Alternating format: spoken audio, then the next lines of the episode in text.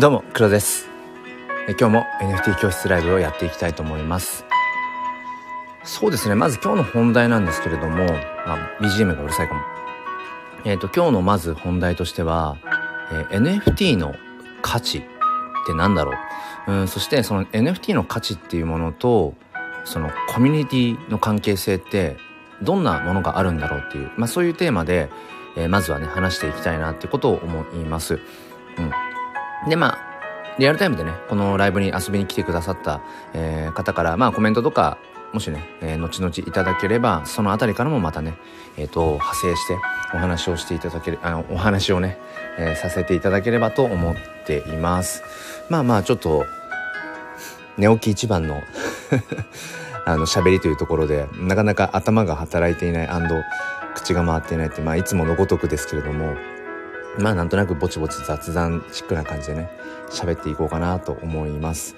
うん、まあこの一週間、なんだかすごくあっという間でしたね。本当に駆け抜けて、なんか週末に滑り込んだっていう、うん、そんな感じがしています。で、何をまあそうバタバタしていたのかっていうと、まあ、本業のね、まあ、仕事の方も、ちょっとこう職場が今人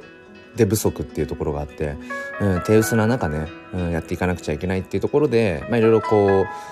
う、なんて言うんでしょうね。うん、まあ、仕事量がシンプルに増えたとかっていうことよりも、なんかこう、気を配る、うん、部分が増えていたっていうのかな。うん、なので、ちょっとこう、気持ち的に消耗したっていうのがありつつ、あとは、あの、毎日、夕方から夜にかけてツイッタースペースを、えーと、開いていました。うん、なんかまあ5分でもっていうような感じで立ち上げるんだけど結局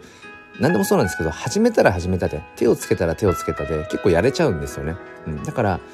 えー、この前の月曜日から毎日結局30分かな？30分ぐらいツイッタースペースを、えー、と毎日、うん、続けて昨日金曜日の時点で、まあ、5日間、うん、連続でねスペースを開けてで、なんでそんな風にこうスペースを、うん、今週はやっていたのかっていうと、今回僕は新しい挑戦として自身の NFT フォト、写真 NFT の新しい作品、もっと言うとコレクションをちょうど1週間前ですね。ちょうど1週間前。だからいつ？今日が12月の3日なので、1週間前、11月の26日ですね。11月の26日の土曜日の夜7時に、うん、新しいコレクションとして炎の写真ジェネっていうものを出したんですね。炎の写真を、えー、なんて言えばいいかな。こう、まあ、キャンプに行った時の、家族とキャンプに行った時の、焚き火をしていた炎の写真なんですけど、元は。で、それを、こう2枚左右反転させてくっつけると、あの、不死鳥、フェニックスの、こう、フェニックスが翼を広げてるような感じになるなと思って、そこから思いつきで、うん、まあ、15作品ほど、うん、リリースして。で、そうですね、そこから、あのー、まあ、いろんな面白いことが起きて、何かっていうと、まあ、本当に思いつきで始めたことなので、なんて言うんでしょうね、その収益を出すためとかっていうことよりも、なんていうのかな、あのー、この作品をそもそもジェネラティブと言い切れるのかどうかっていうのが一つ。ジェネラティブっていうのは、え、元となる、うん、素材をこういくつか用意しておいてそれを、ま、自動生成によってたくさんのこう種類を作るっていうのをジェネラティブっていうんですね。うん、で結構国内の NFT 市場においてはこのジェネラティブっていうものは結構王道になっていて例えばうん、ま、イラスト系のね、うん、NFT 今このライブ配信の背景にしているこのイラストですね。なんか頭がピヨーンってなお化けみたいな、うん、これはあのクリプト忍者パートナーズという NFT コレクション。それはジェネラティブなんですけど2万2200あ違う間違えた。CNPJ か、えー、クリプト忍者パートナーズジョブズっていう、うん、そういうコレクションで全部で何体だったっけ？ちょっと忘れちゃったんですけど何万種類ってあって。まあそのうちの一つなんですね。でそのうん要は元にするイラストをいくつか用意しておいて、えー、それをこう、なんていうのかな、自動生成によって、かつ多くの種類。だから似てるけど一個一個違うっていう、そういう NFT、ジェネラティブ NFT ってものが日本国内においては、まあ、結構主流だったりするんですね。でも、写真でそういうジェネラティブ的なことを、うん、やっている人っていうのは、まあ、僕はちょっとお見かけしてなかったからこれまでね。特に国内では、うん、だから今回この炎の写真をジェネラティブとして打ち出すっていうところに、うん、まあ通用するかどうかっていうのが一つありました。であとはうーん何て言えばいいかな。そのジェネラティブと言って通用するかっていうのが一つ。あとは、えー、二次流通が発生するかどうかっていうところ二次流通が発生するかっていうのをちょっと実験したかったっていうのがあって二次流通っていうのは何かというと、まあ、NFT っていうのは最初に買った値段がまあありますと。でその後その買った人が、うん、まあいろんな理由でねその NFT をまあ手放そうって思った時に、うん、またさらに値段をつけてこう売りに出すことができるんですね。うん、だから例えば100円で買った NFT を、ん、例えば1万円の値をつけてあの売りに出したとします。でその時に誰かが買ってくれたらその人は要は100円で買ったものが1万円になってるので、まあ、シンプルな計算で、えっ、ー、と9900円プラスになるわけですね収益が出ると。うん、NFT っていうのはこういう構造があってでさらに言うとその二次流通が成立した時の、えー、何パーセント分かがクリエイターさんにこう戻っていく、まあ、キャッシュバックと言わないかもしれないけど、えー、戻っていくっていうロイヤリティっていうんですけど、まあ、ロイヤリティっていうものがあって、まあ、これが、まあ、NFT がねすごくこう、うん、革新的な今までなかったようなクリエイターファーストっていう要素がすごくあるというふうに、まあ、言われているんですね。まあ、ただこのロイヤリティがその設定できなくなってしまうかもしれないみたいな、まあ、そういう今、うん、界隈ではね話もあったりだとかして、まあ、この辺がなかなか難しいところなんですけれどもそうそう。まあ、話を戻すとそう。なので写真 NFT においてこの二次流通っていうのが、まあ、なかなか起きない起きづらいっていうところがあってでなんでその二次流通が起きないのかっていうとそもそも NFT って大きく2種類に分けられるなと思っていてで一つは何かというと本当にアート性アート性を強く帯びているもの。でもう一方はそのビジネス性投資性ってものを帯びているもの、まもしくは、まあ、さらに3つ目言うとその両方両方が混ざってるものっていうふうになっていくかなと思うんですけど大きく分けると2つ、うん、もうゴリゴリにアートな NFT っていうのともう一つはやっぱりそのビジネス寄りな NFT この2つに分かれるかなと思うんです。で、えー、と写真 NFT っていうのはどちらかというと前者である本当にアート。アート性を強く帯びた NFT だと僕は思うんですね、うん、だから、まあ、要はまあ、別にそれが NFT とか、まあ、デジタルとかじゃなくてもうんじゃあリアルのね、絵画があるとします。絵があります。でその絵を欲しいな、うん、買って、うん、部屋に飾りたいなとかでもいいしあこの有名な、えー、画家さんが描いたこの絵を自分が所有者になりたいみたいな感じで、うん、買うとこれこれっていうのは別にこの今のね Web3 だのななんかこうブロックチェーンだのっていう風になる以前から、まあ、古くからそういうアートカルチャーっていうものはあるわけじゃないですか。でそんな中で、うん、結局この写真 NFT っていうのは今までのそういった、えーと、アートを所有するっていう、まあ、延長線なわけですよね。うん、だから、うん、写真 NFT っていうのは、うん、欲しいこれ欲しいなこの作品この写真が欲しいな所有したいなっていうところでまあ買ってくださる方が、うん、いるわけでなんかそれをうんさらに高い値をつけて売りに出そうっていうそこまでの思考はセットになってないはずなんですよね。うん、セットになってない。要はこうメルカリ的な感じじゃないけどまあ転売してえー、っと儲けようみたいなそういう思考があんまりセットになりづらい。うん、なぜなら、うん、欲しければ買うし、うん、そうじゃなければ買わないっていうただただシンプルにその2択なのでアートってまあ多分そうだと思うんですよ。ただ一方でその NFT っていうものがその価値が高まっていくとこう価格も上がっていくっていう性質があってうんそうですね、うん、例えば僕が持っているその NFT でね CNP ってものがあるんですけどそれは最初いくらだったかな？僕はまあそれこそその二次販売で買ったので数千円かな？34千円ぐらいだったと思うんですけどそれが結局今えっ、と多分50万近くぐらいまで値が上がってるんですよね。その NFT コレクションが。うん、だからもうどれぐらいのもう何百倍、うん、ちょっと今計算がパッとできませんが。ぐらいまで、えーと、価値が上がってるまあ価値というか、まあ、値段が上がってるまあ総じて価値が上がってると考えていいと思うんですけどなので僕の中で含み益がもううん十万ってなってるわけですよね。で NFT っていうのはこの性質があってだからまさに投機性投資性っていうものを帯びていると。うんまあ、そこがまあ面白くもあり、えー、奥深さを生んでるってところでもあるんだけれどもでこのじゃあ値段が上がるみたいなことが起こり得るのってだから今日のねあのタイトルにしている NFT の価値って何だろうっていうところにもつながあとコミュニティとの関係性っていうのもつながると思うんですけど基本的にやっぱりこの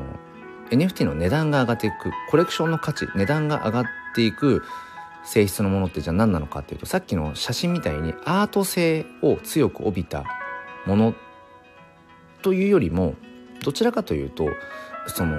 まあ、ビジネス寄りっ言えばいいかな、うん、それはもしかしたら運営側から考えたらとかそのコレクションをリリースしているクリエイター側の目線かもしれないけれども、うん、よりこう事業としてうん、なんかこう立ち上げていくみたいなイメージ。プロジェクトとして。例えばこの NFT を持っているとうんと特定の、えっと、ライブ配信に、えー、参加できますよ。っていうそういう参加権とかあとこの NFT を持っていると、えー、こういう有益な情報が得られる、えー、コミュニティ例えばオンラインサロン的なねそういう、えー、クローズドクローズドな、えー、場所に入れますよっていうう、参加権だったりもしくはそのコミュニティであることを、うん、示すようなアイコン、うん、っていう位置づけの、うん、ものにもなり得たりだとかして、うん、あとはこの NFT の売り上げで、えーと、こういった、ことをしますっていうプロジェクト、うん、だからクラウドファンディング的な感じですよね。資金調達としてその NFT っていうものをこう売ってその売り上げで、えー、こういったことをしたいんだ。なんかそこの、コンセプトとか理念に共感する人たちが、集まってきてコミュニティを形成していくっていう、まあそういうことが、うん、結構今のね、日本の国内の NFT 市場では、まあメインになっているかなっていうところがありますね。あ、ココさんおはようございます。忘れてた。下にコメントを入れ忘れてました。挨拶コメントありがとうございます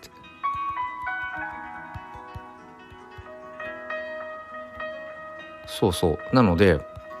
その今話していた話がねその NFT っていうのはえっと価値の移転っていうふうにも言われたりだとかあとはまあそのうん何か物やサービス価値観とかそういうものを、うん、届けるためのツール、うん、手段の一つだよっていう、うん、話あとはやっぱりそう投機性投資性ってものを帯びているのでその NFT を通して何て言うのかなこう利益を生むことっていうのもできますよっていうところがあるんですね。じゃあこの NFT の、うん、価値とかその NFT の価格が上がっていくってどういうことなんだろうっていうと、まあ、単純に需要と供給の、まあ、関係ですよね。うん。えっと、供給量に対して、え欲しいという人たちが上回ればうんどんどんどんどんその値段は上がっていくわけで。一方で、うん、もうこの NFT 別に欲しくないかなって人が増えればこう売りやつ売る人がたくさん増えてどんどんどんどん値段は下がっていく、うん、っていうところでで今回その僕がね、えー、とちょうど1週間前に、うん、新たな挑戦としてリリースした「炎の写真ジェネ」という、えーと、写真 NFT のコレクションこれが、えーとまあ、15体で今回販売をして、うん、したらありがたいことに25分で完売をしました。で、さらに言うと、この1週間の間に、えっと、7件ほど、えっと、二次流通が成立しました。二次流通っていうのは何かって今おさらいをすると、最初に買った A さんが、じゃあこの炎の写真ジェネをね、本当に一番安い値段で0.001イーサ。だから、もう本当に数百円。じゃあ、と分かりやすく200円にしましょうか。で200円で、え、僕の炎の写真ジェネを買ってくださった A さんが、え、それを1000円 ,1000 円の値をつけて、えー、売りに出しましたで B さんが「あこの炎の写真じゃない欲しかった欲しいんだ買おうと思ってあ1000円 ,1000 円で売られてる。だから最初の200円で売られていた 15, 15体が200円で売られていたそれは全部売り切れてしまえば当然商品在庫としてはないんだけれども、うん、A さんがあじゃあ1000円で売りに1000円だったら買っていいよ買っていいよっていうか売りに出すよみたいな感じで1000円の値をつけていたと。じゃ B さんがその1000円のものを、えーと買った時に二次流通っていうものが成立するっていう。うん。あ、まさぽんさんおはようございます。炎の写真ジェネのね、まさにこう 応援をしてくださっているまさぽんさんなんですけれども、そ、そこにもね、今日話はつなげたいなと思うんですけど、そんな感じでこの1週間で7件ほど、その二次流通ってものが、まあ、成立をして、えっと、今最終的にはね、えっと、0.01イーサだから、まあ、わかりやすく言うと2000円としましょうか。ざっくりね。ざっくり。なので最初200円で売りに出していた15種類の炎の写真、まあ、フェニックスを模した炎の写真が、えー、と今最後に売れた時は1000円の値がついて売れあごめんなさい。2000円の値がついて売れましたよっていうのが今の炎の写真ジェネの要は、うん、価値ですね。200円だったものが今2000円にまで上がっているよっていう。だからこの炎の写真ジェネを、うん、買いたいなっとすると2000円以上支払わないと,、えー、と買えないっていうふうに今価値が高まっているってことですよね。市場価値がそういうふうに高まったと。うん、でこれが、うん、なぜそういうふうに NFT の値段価値が上がったかっていうとさっきも言った通り、うん、供給量に対して需要が上回っているから、うん、ここが NFT のすごく面白いところで、えー、今回も僕すごく考えたんですけどじゃあ炎の写真ジェネ出す時にえっ、ー、と、何個出そうかってめちゃくちゃ悩んだんですよね。うん、めちゃくちゃでもないかも。めちゃぐらいかも。うん、なんかこれを例えば 100, 100個出していたとしたら、いっぺんにね、いっぺんに100個出していたとしたら、まあ、売れ残っていたと思うし、多分ね、市場調査の感覚からすると、うん、需要の感じで言うと、あとは僕の今の、えーと、発信力とか僕の声の届く範囲のことを考えると、多分 100, 100種類同時に出してたら、まあ、完売はしてなかったと思うんですよね。うん。だから供給量を、供給量より需要が上回るということは多分なかったと。だ二次流通は発生しなかったと思うんですよね。でも、今回15体で出したことによって、要は15人以上、16人以上の人がこの NFT のその写真 NFT を欲しいっていうふうに思ってくださったから二次流通が起きてるわけですよね。あ、買いたかったけど一番最初の200円で売られてた時にもう買えなかった。売り切れちゃった。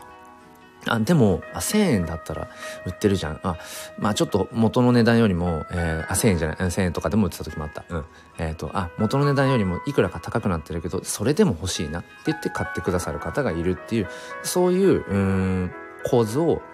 まあ作ることができた。うん。まあこれはある種のマーケティング戦略の一つかもしれないですよね。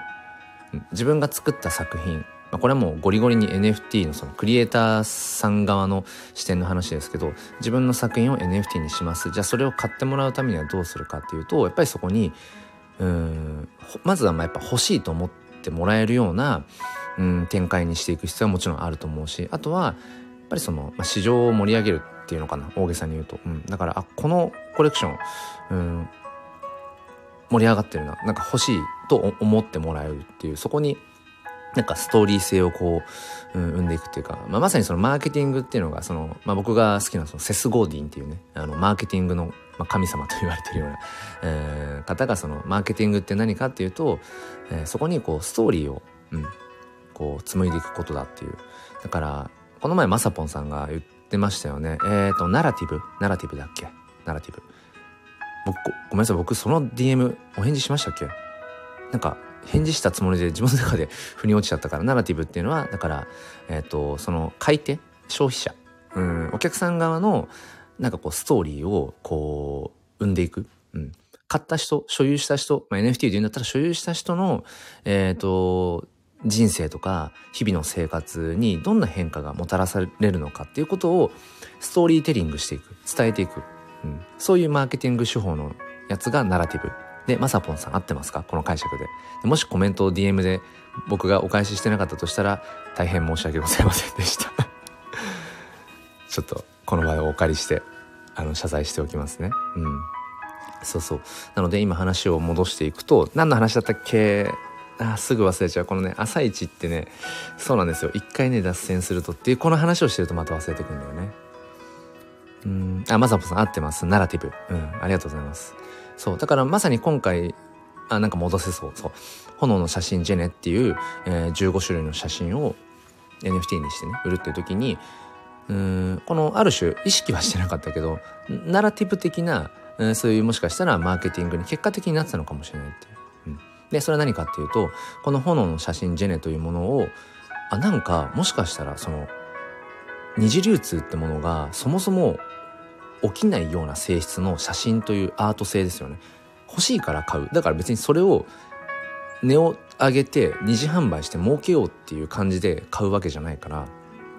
基本的にはねだから二次流通っていうものと親和性があまりないと写真というアートがそもそも、うん、だから二次流通っていうのが起きづらい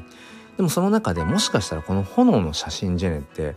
二次流通起きるかもしれないよっていうなんかそういう雰囲気がなんか生まれたんですよ。まあ僕がそれを言い続けてたからっていうのもあるかもしれないけど、あ、二次流通もあるんじゃない？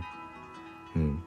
いやそこまでこう雰囲気が来ていたら二次流通させたくないっていうふうに思ってくださる方が、えー、複数いたんですよ。うん、これっていうのはまさにコミュニティに近いなと思って今回の炎の写真ジェネっていうのは僕個人が好き勝手やってるだけだからプロジェクトでも何でもないしそこにコミュニティもないしなんとか DAO みたいなものもないんだけどでもこの炎の写真ジェネっていうコレクションをある種こう一つのきっかけとしてあ写真日本の写真 NFT でもなんかそういった二次流通があの起きるんだよっていうことをなんかその見せられるんじゃないかって。なんかそういうことが一つこう実験としてできるんじゃないか。写真 NFT って結構細々とやってるイメージなんですよ。一個人が、一 NF、一フォトグラファーが一人で写真撮って、それを NFT にして、一人でマーケティングして届けてでまあ買ってくださった方とまあだからホルダーさんですよねホルダーさんと、えー、フォトグラファーさん1対1のコミュニケーション基本的に 1, 1で終わっていく感じなんだけどなんかみんなでワイワイしてこのコレクションをちょっとこう打ち上げようぜみたいなそういう雰囲気が今回ねなんか本当に奇跡的に僕は本当にまさにもう棚ぼたって感じですけど生まれたんですよね。で、その、まあ、今、まさぽんさんがね、その一人ですって言ってくださってて、本当にね、その、なんでしょうね。もう語彙力乏しいですけど、もう本当にありがたくて嬉しくて、その15体がね、25分で完売したとかとか、うん、なんか二次流通が7件発生してるとか、うん、例えばオープンシのね、フォトグラフィーのカテゴリーでトレンド入りしてるとかしたとか、なんかそういう形に目に見えた数字とかよりも、朝晩さんをはじめとしてうんなんか一緒にワイワイ楽しもうぜあなんか楽しいえ盛り上げようよっていうそういう風にな雰囲気見えないけど見えない形がないようなものだけどなんかコミュニティ的なものがこう生まれ得るんだなってことを今回僕自身がその、うん、体験させてもらった。この体験はねやっぱり、うん、なんか狙ってできるものでもないしいや本当にもうありがたいことだなって。うん、ままさかこういう体験をねうんなんか自分の言葉としてこうやって語らせてもらえる そういう経経験をね、うん、させてもらえるなんて本当に思ってなかったので本当にありがたいなと思って、うん、なので、まあ、今日の一応タイトルのね、うん、一応本題にしているその NFT の価値って何だろうって考えるとやっぱりそのうんあくまでも NFT、まあ、そこにはその見た目的に、まあ、画像、写真とか、えっ、ー、と、イラスト系とか、なんか、まあ、ドット絵とか、うん、そういった、パッと見た時の、うん、画像的なね、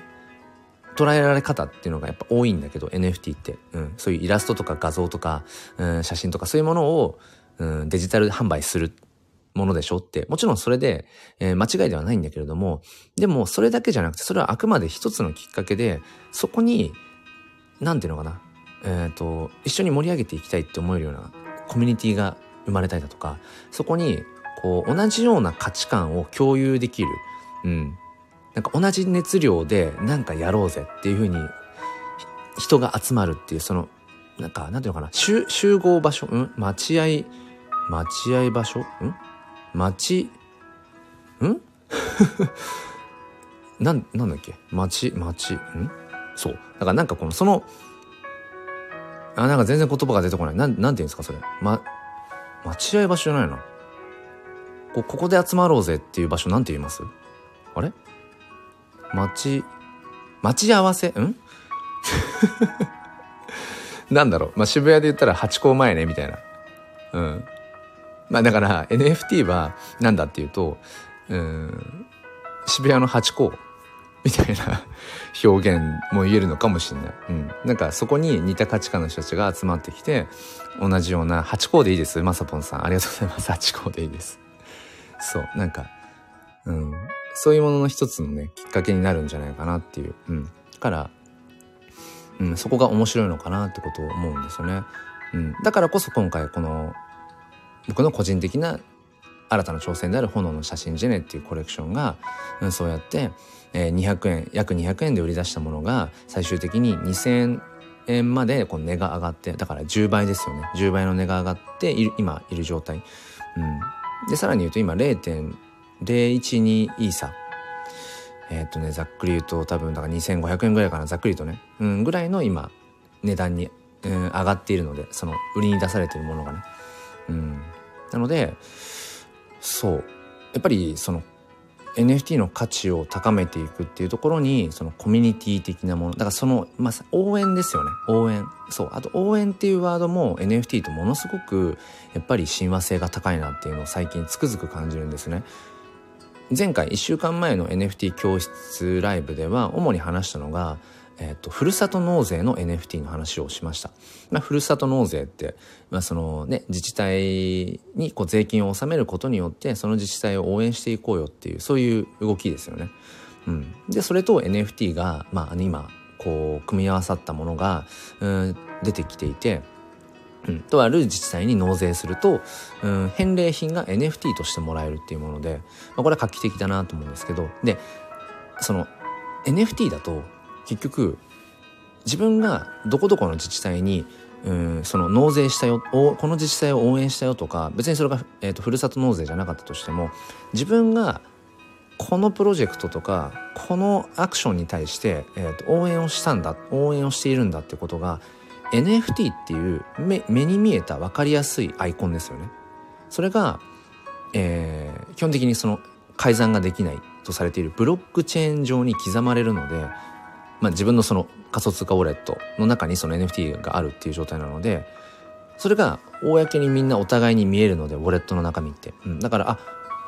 このウォレットの中にあ何々の例えばふるさと納税の NFT が入ってる。あこの方はふるさと納税としてねどこどこの自治体を、まあ、支援したんだとかあとは今日かな？今日からかな？あのえっ、ー、とチムニータウンダオ。チムニータウンダオの方でなんかその、うん、支援した人はうんなんかそのもらえる NFT っていうものがあって、えー、SBT って言ってソウルバウンドトークンっていうその他のウォレットとか他の人に売り売り出せない移動ができない NFT っていうものもあってそう。そういう形でだからあこれに支援してくれたので、えー、お返しにこの NFT をあの差し上げますということでその証明、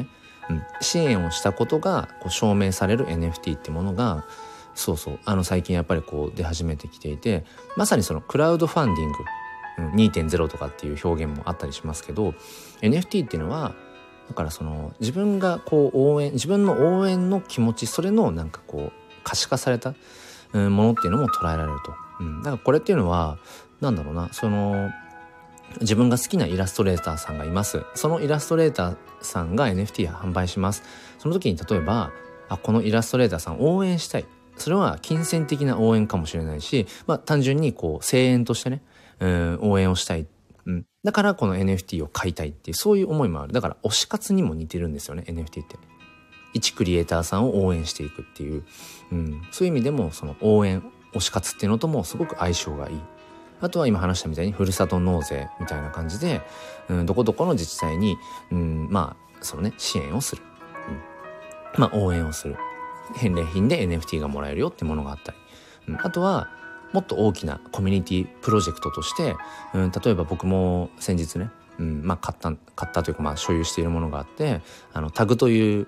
NFT コレクションがあってそれは何かというとその NFT の売り上げとかでその音楽業界をもっともっとこう盛り上げていこう、うん、そこに、えーと、メタバースとか、えーと、そのバーチャルなライブ会場、うん、そこと紐づけていくとかそういったうん目的ですよね。目的に僕も共感してうんあ音楽がもっと身近になれたらライブ配信とかもっと身近に楽しめたらいいよねっていうそこに共感したのでその NFT を僕は買いましたお金を出して、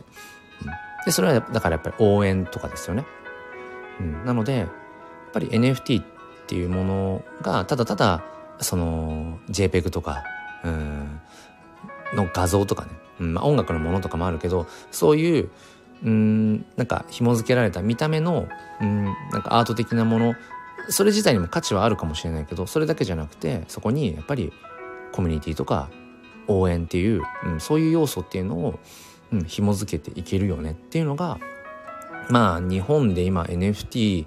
が本格的に始まってどれぐらいなんだろう？1年。まあ1年は十分経ってる。1年半ぐらいなのかな？うん。本当にスーパーアリーな人だと1年半前ぐらいから。NFT に触れてると思うので。だから日本の国内でもねこの1年半ぐらいの中であそうか NFT って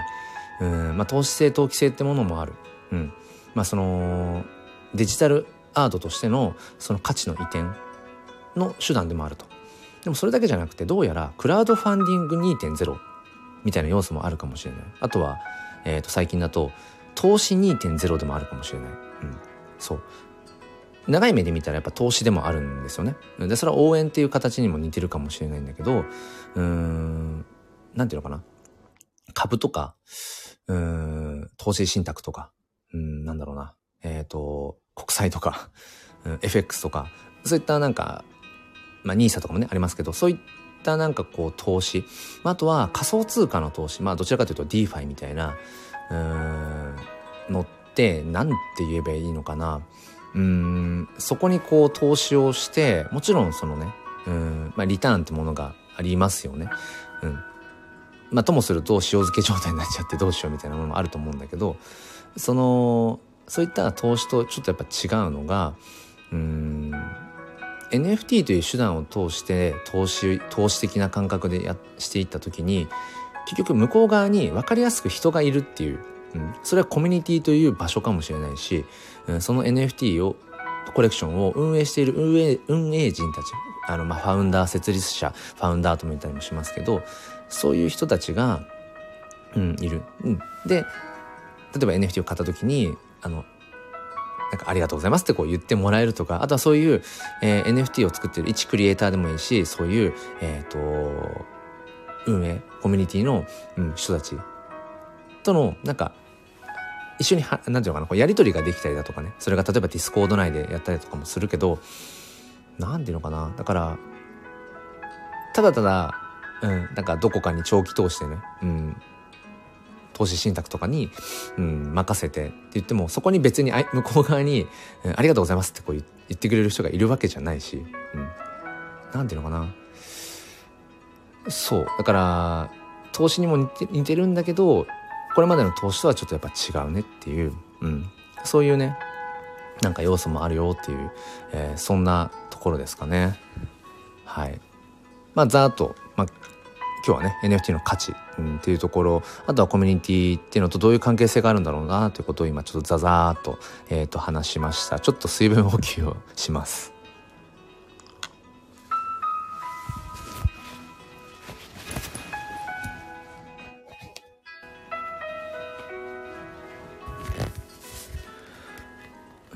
ちょろっと雑談って感じですけど、そう、最近ね、ちょっとこういうスタイルにしていて、NFT 教室ライブをね、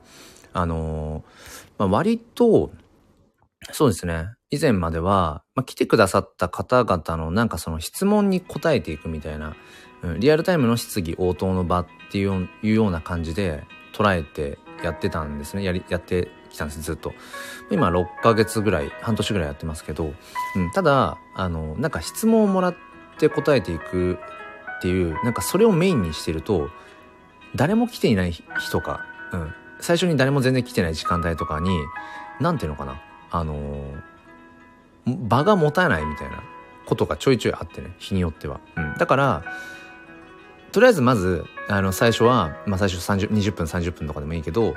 ざーっとまず一旦、まあ、今日はこういう話をうんするよ。NFT 教室として今こういうものがあるんだよってそれは情報かもしれないし僕自身のうんまあ活動日記みたいなことかもしれないし、うん、まずはそれをまあバーッと話していこうと。で、えっ、ー、とまあ人がね集まってきたなとか、うん、なんかこうコメントが増えてきたなってなったら後半はその辺りからまあ紐付けて話していけばいいなみたいな風に、えー、と思って、えー、とやっています。うん、だからこの辺がねすごくね難しいバランスが難しいなと思うんですけど、うん、まあこのスタイフのライブ配信ってもののアーカイブをどれぐらいの人がその全部ね聞いてるかって正直わかんないですけど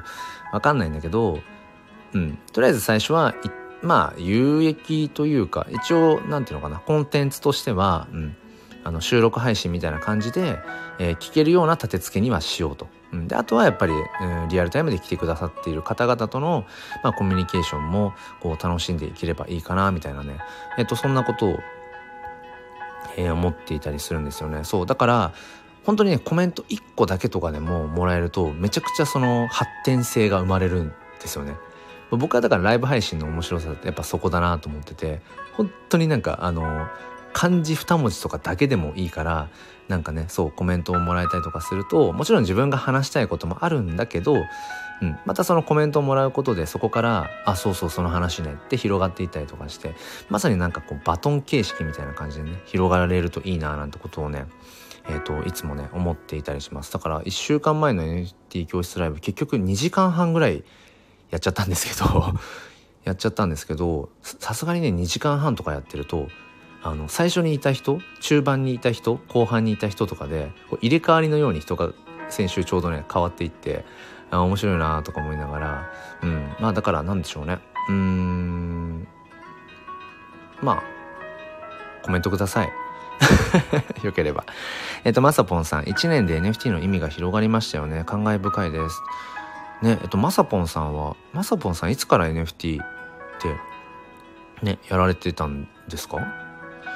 僕はね、今年の2022年1月末ですね。1月末。うん、今でも覚えてるけど、結構寒い時期でね、ちょうどね。うん。で、そんな中、えっ、ー、と、あ、まさぽさん12月？今年の？あ、今年は今年じゃない。えっ、ー、と、今年じゃないよ。去年のね。あ、だから、僕より3ヶ月ぐらい早くもうスタートしてるってことですよね。うんうんうん。そう。だから結構景色変わってきたりしてますよね。うん。それはすごく思うな。うん。まあなんか10番の NFT 雑談とかにもちょっとつながるかなと思うんですけどそうだから今年2022年のちょうどね本当に年をまたぐぐらいのあたりから僕はあのー、あ9番の NFT 関連のメンターとかにもつながるか僕のきっかけはね、えっと、NFT を始めたきっかけがまずは最初まあ去年の2021年9月ぐらいかな夏ぐらいに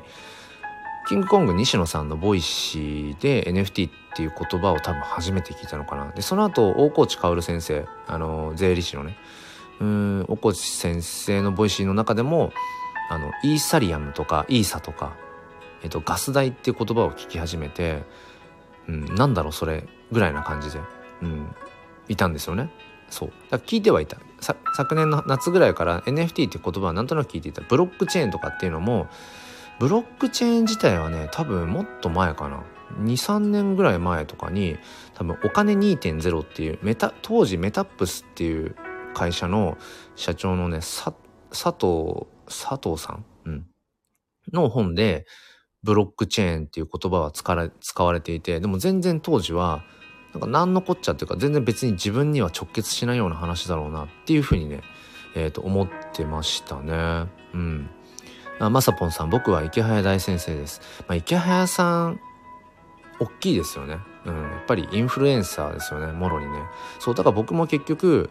NFT っていう言葉を聞いたのはそのキングコング西野さんのボイシーとか大河内薫先生のボイシーだったりとかがあったけど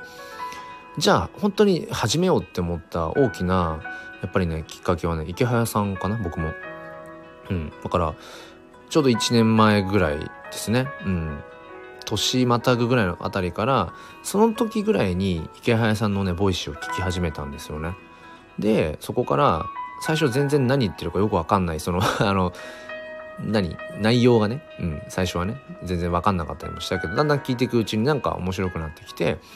で、いわゆるその、まだ NFT 持ってないのっていう毎回、まあ、煽りのじゃないけどね。まあ、それはある種のマーケティングの戦略ですよね。今思えば。今思えばね。そういうのをこう、ラジオをずっと聞いていて、よし、じゃあ、やっぱやってみようかって思ったのが今年の1月末。うん、で、そこから仮想通貨取引所開設して、えー、メタマスクインストールして、うん、で、仮想通貨イーサ用意して、うん、で、NFT を買ってみたっていうのが、そう、1月末ですね、今年のね。一番最初何買ったっけな今思えばなんかよくわかんない誰誰どこぞの誰かよくわかんないようなのを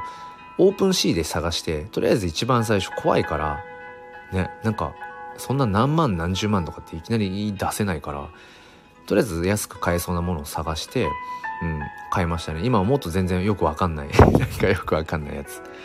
そう。まさぽんさんはねカネリンさんに引き込まれました。そっかそっか。そうっすよね。そうやっぱり今 NFT をやってる方々ってきっとね、うん、最初のきっかけになるメンターとなるね人がね多分いたと思うんですよね。うん、僕はまあ大きくは池谷さんかなやっぱ、うん、最後のこうお尻叩かれてる感じは。うん、そう。でまあ NFT をうん買ってみました。すごい安い。よくわかんないやつを でその後、えっ、ー、と佐藤くすりさんっていうイラストレーターさんの作品に出会っていいなと思って、で、買ってみましたと。でも、それが偽物の NFT だと。で、そこで、あ、NFT って偽物があるんだなってことを知ると。う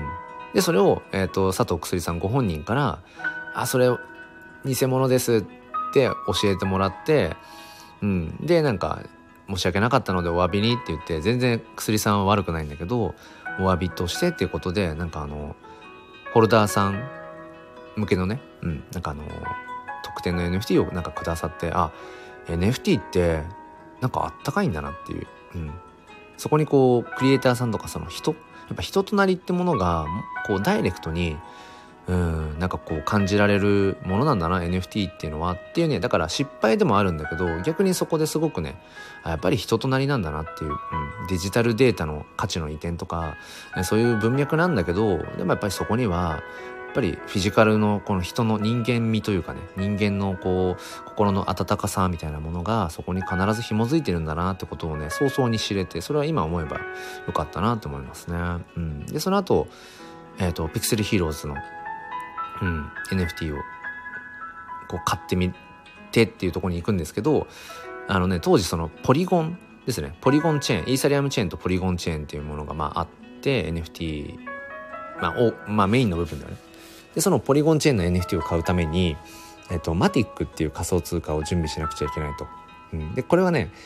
あのブリッジっていうその仮想通貨を、まあ、要はこう換金するようなイメージですね。うん、まあ、まあなんだろうちょっと表現違うかもしれないけど、まあ、日本円をドルに変えるような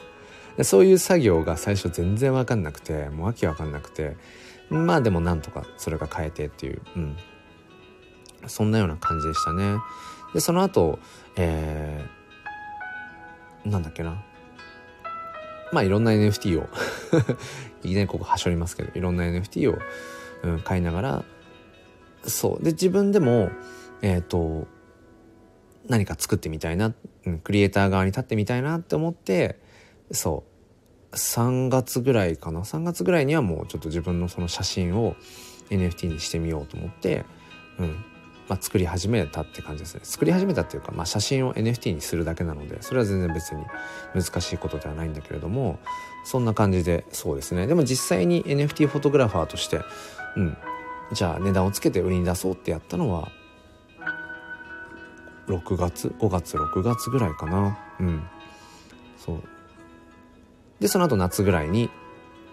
えっ、ー、とピクセルヒーローズ DAO の、まあ、コアメンバーとしてうん、そのピクセルヒーローズの、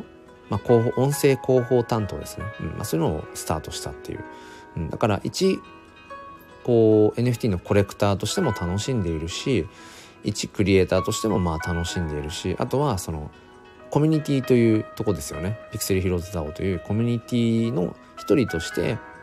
うん、そのコミュニティの在り方とかそのプロジェクト、うん、としてのコレクションの価値を高めていくことみたいなのをまあ楽しんでいるよってまあなんかいろんな形でうんあのー、楽しませてもらってるよっていうそんな感じですかね。はい。じゃあじゃあそんな感じでうんまあざーっと話してきましたけれどもまあ、そうですね。まあ今後考えていることとしてはまあ引き続きそのまあ、コミュニティってなんだろうっていうそれは別に NFT とか DAO とかっていうことだけじゃなくてもそうやっぱりコミュニティってすごい難しいなと思うのでうん。なんかそのコミュニティって何なんだろうなっていうことの探求。あとはそう一クリエイターとして、うん、写真の可能性。でその写真を NFT にするその写真 NFT の価値の探求っていうことも、まあ、続けていきたいなって思うし、うん、まあ直近で言うとこの炎の写真ジェネっていうもの。これが、まあ、どんなようなねうん展開ができるのかなってことをそう考えていて。まあとにかくこのスタンド FM のうん配信もそうなんだけど Twitter の方での、まあ、スペースとか音声発信音声配信みたいなものもそうえっ、ー、とちょっとね続けていけたらいいかななんて感じでまた新しい挑戦をいろいろしていきたいと思っています。ということで今日はこんな感じかな？うんと思います。なんかねあの土曜日そう土曜日日曜日って結構ムラがあってそのね人がこうワイワイ来てくださる時と、うん、割とこう静かめな人結構ねそのギャップがあったりとかしてねそうそうなので最近は自分の方で今日はこれを話そうって思っていたことが一通り話し終わってでなんか質問とか、うん、コメントとかもこう静かな日とかはもうなんかその時に終わりにしちゃってもいいかなとかって思っているので、まあ、特に何かそうなさそうですね今日はね。大丈夫かなうん。まあ、この NFT 教室ライブもなんか、細々とでもね、えっ、ー、と、続けていくことで、うん、時々本当に、あの、初めましての方とかもいらっしゃったりとかね、うん、するので、なんかそのあたりとかも、うん、なんかこう、キャッチアップできる場所をね、うん、こう、用意し続けるっていう、うん、いつも、あの、週末は NFT 教室ライブライブをやってるよっていうことをまあ続けていきたいなと、まあ淡々とコツコツと、うん、やれることをやっていこうかなというふうに思っています。はい。ということで、じゃあ、こんな感じで、うん、そう、まさぽんさん、今日はね、静か。あの、ありがたいんですよ。今、あのね、あの、ココさん、まさぽんさん、コメントいただいて、挨拶もいただいて、めちゃくちゃありがたいし。うん。まあ、でもなんかね、今日はね、静かですね。そうそうそう。静か。あ、ココさんありがとうございますって。なんかココさんアイコンちょこちょこね、なんか変わられてますよね。これ、ココさん描いてるんですか？イラスト？アイコンのやつって。あと、まさぽん、まさぽんさんがね、今、昔買ったイーサリアム入門を読み返したら、現在1イーサ2万5千円って書いてありますね。1イーサが2万5千円？え、めちゃくちゃ最初の方ってことですね、じゃあね。今日現在で17万ですもんね。で、1回上がるすごく上がったのが50万ぐらいまで上がったんでしたっけ？イーサリアムって1イーサへえすごいですね1イーサが2万円になった時代があるんだうんあココさんそうですってねなんかこうちょこちょこなんかこの前もイラストアイコンの変遷みたいのねなんか話されてましたよねうん、なんかイラスト、そうですね。イラストでもいけるんだな、ココさん。え、すごいな。うん。イラストと声。ねまさぽさん、可愛いイラストっすよね。うん。だから、ココさんが音声 NFT に挑戦するとして、なんかね、それの見た目は、だからご自身でね、描かれたイラストとか、とかっていう組み合わせもできるし、まあ本当に、うん、もなんだろうな、発想次第というか、だから、なんだっけ、うん、この前ココさんにお伝えしましたけど、思いつきでね、なんかクリスマスプレゼント的な感じの、あの、音声 NFT で、で、その、えっ、ー、と、収益を、例えば、うん、なんかどこかに寄付するとかいう、その、じゃこの NFT の売り上げで、その収益を何何々に使いますっていうところまでえっ、ー、と言っちゃう？最初に、うん、っていう形もある種の、まあ、マーケティングというかあの持っていき方ですよね。うん、そう持っていき方。あの今日の夜あ夜今日の朝10時にねあの僕と同じ NFT フォトグラファーの、えーと、イスムさん。このスタンド FM のパーソナリティでもあるけどイスムさんが朝の10時にねこう新しいコレクションを出すんですけどそのね、えっ、と、コレクションの売り上げはえっ、と嫁へのプレゼントを買うって言ってました。でそれをまあ公にこう言っているっていう、うん、そういうコレクション。うん、でそれも分かりやすくて面白いですよね。そっかじゃあいすむさんのこの NFT を買うといすむさんの 奥さんにその間接的にねプレゼントをあげられるんだっていう。うん。そう。お金を何に使うかっていうそこまで、うん、伝えていくっていうのもまあ面白いななんてことはね思いますねでまさもさんレベル高いですよねココさんクリスマスうんまさぽんさん何、何で描いてます？イラストレーター？実はイラストを描きたいのです。まさぽんさん。あ、イラストも描きたいんだ。えー、ココさんデジタルほぼ使ってません。手書き。あ、そうなんだ。手書きなんだ。手書きなんですね。そっかそっか。